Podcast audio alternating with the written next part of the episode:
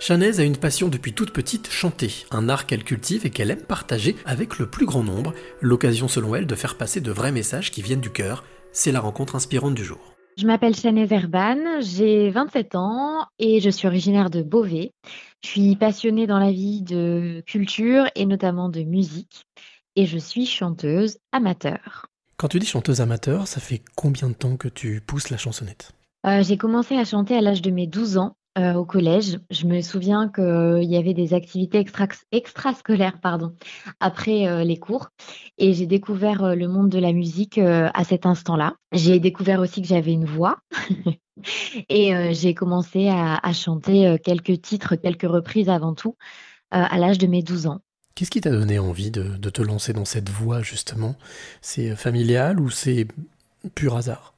Je dirais pas que c'est le pur hasard, mais je dirais que ce qui m'a avant tout plu, c'est qu'à chaque chanson chantée, interprétée, on délivre un message.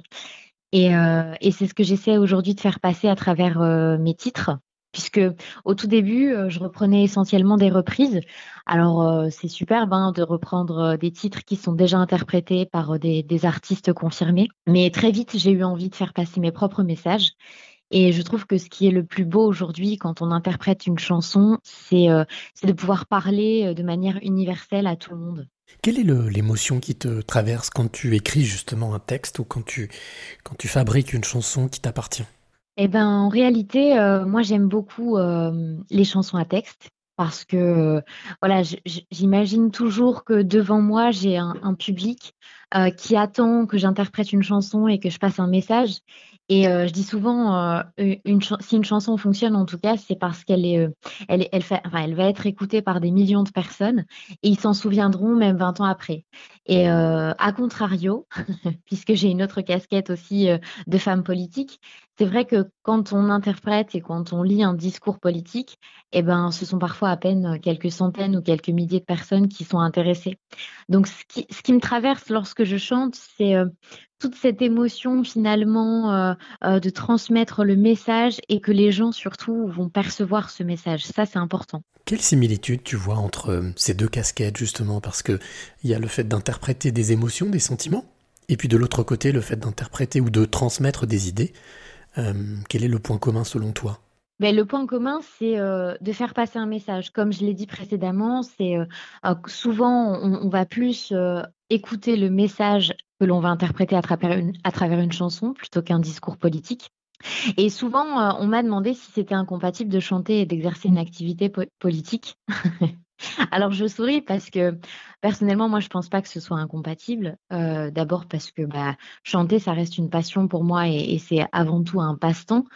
Et, euh, et, ensuite parce que je fais bien la part des choses. Je pense que aujourd'hui, la, la, fonction de politique ça reste une fonction. Et puis la chanson, c'est une passion.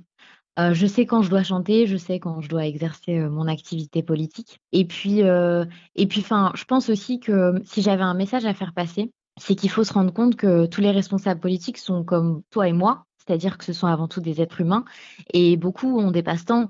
Et, euh, moi, je, connais beaucoup de politiques qui, durant le week-end, font, du sport mécanique, euh, de la cuisine, de la lecture, enfin voilà.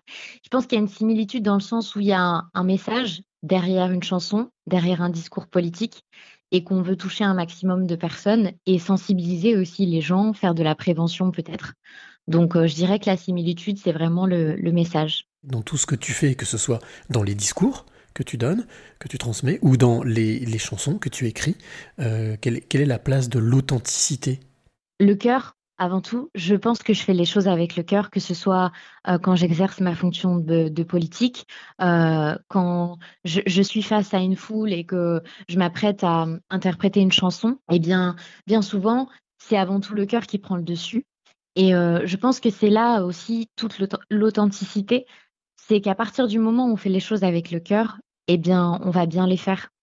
Euh, il n'y aura pas forcément, alors même s'il y a des petites erreurs, des petits couacs, je pense que quand on a cette intention de faire les choses avec le cœur, eh bien finalement, ce sont des choses qui sont vraies et qui sont ressenties comme vraies par le public et par la foule. Et ça, franchement, euh, je pense que enfin, c'est vraiment un, très beau secret, mais euh, il faut avant tout faire les choses avec le cœur. Alors Chanez, euh, je vais te demander d'y mettre du cœur justement. Quelle est la, la, clé que tu aimerais donner ou transmettre à celle ou celui qui t'écoute maintenant? Il faut croire en ses rêves avant tout. Euh, il, faut, il faut savoir rêver sa vie et il faut savoir vivre ses rêves. Euh, ça, c'est un dicton français qui est très connu et euh, je pense qu'aujourd'hui, il faut le mettre à exécution. La clé, on l'a avant tout en soi. J'aime aussi dire que toutes les, les, clés finalement et les portes que l'on souhaiterait ouvrir, on les a avant tout en nous et il faut aller chercher au plus profond de soi pour faire passer et délivrer de beaux messages.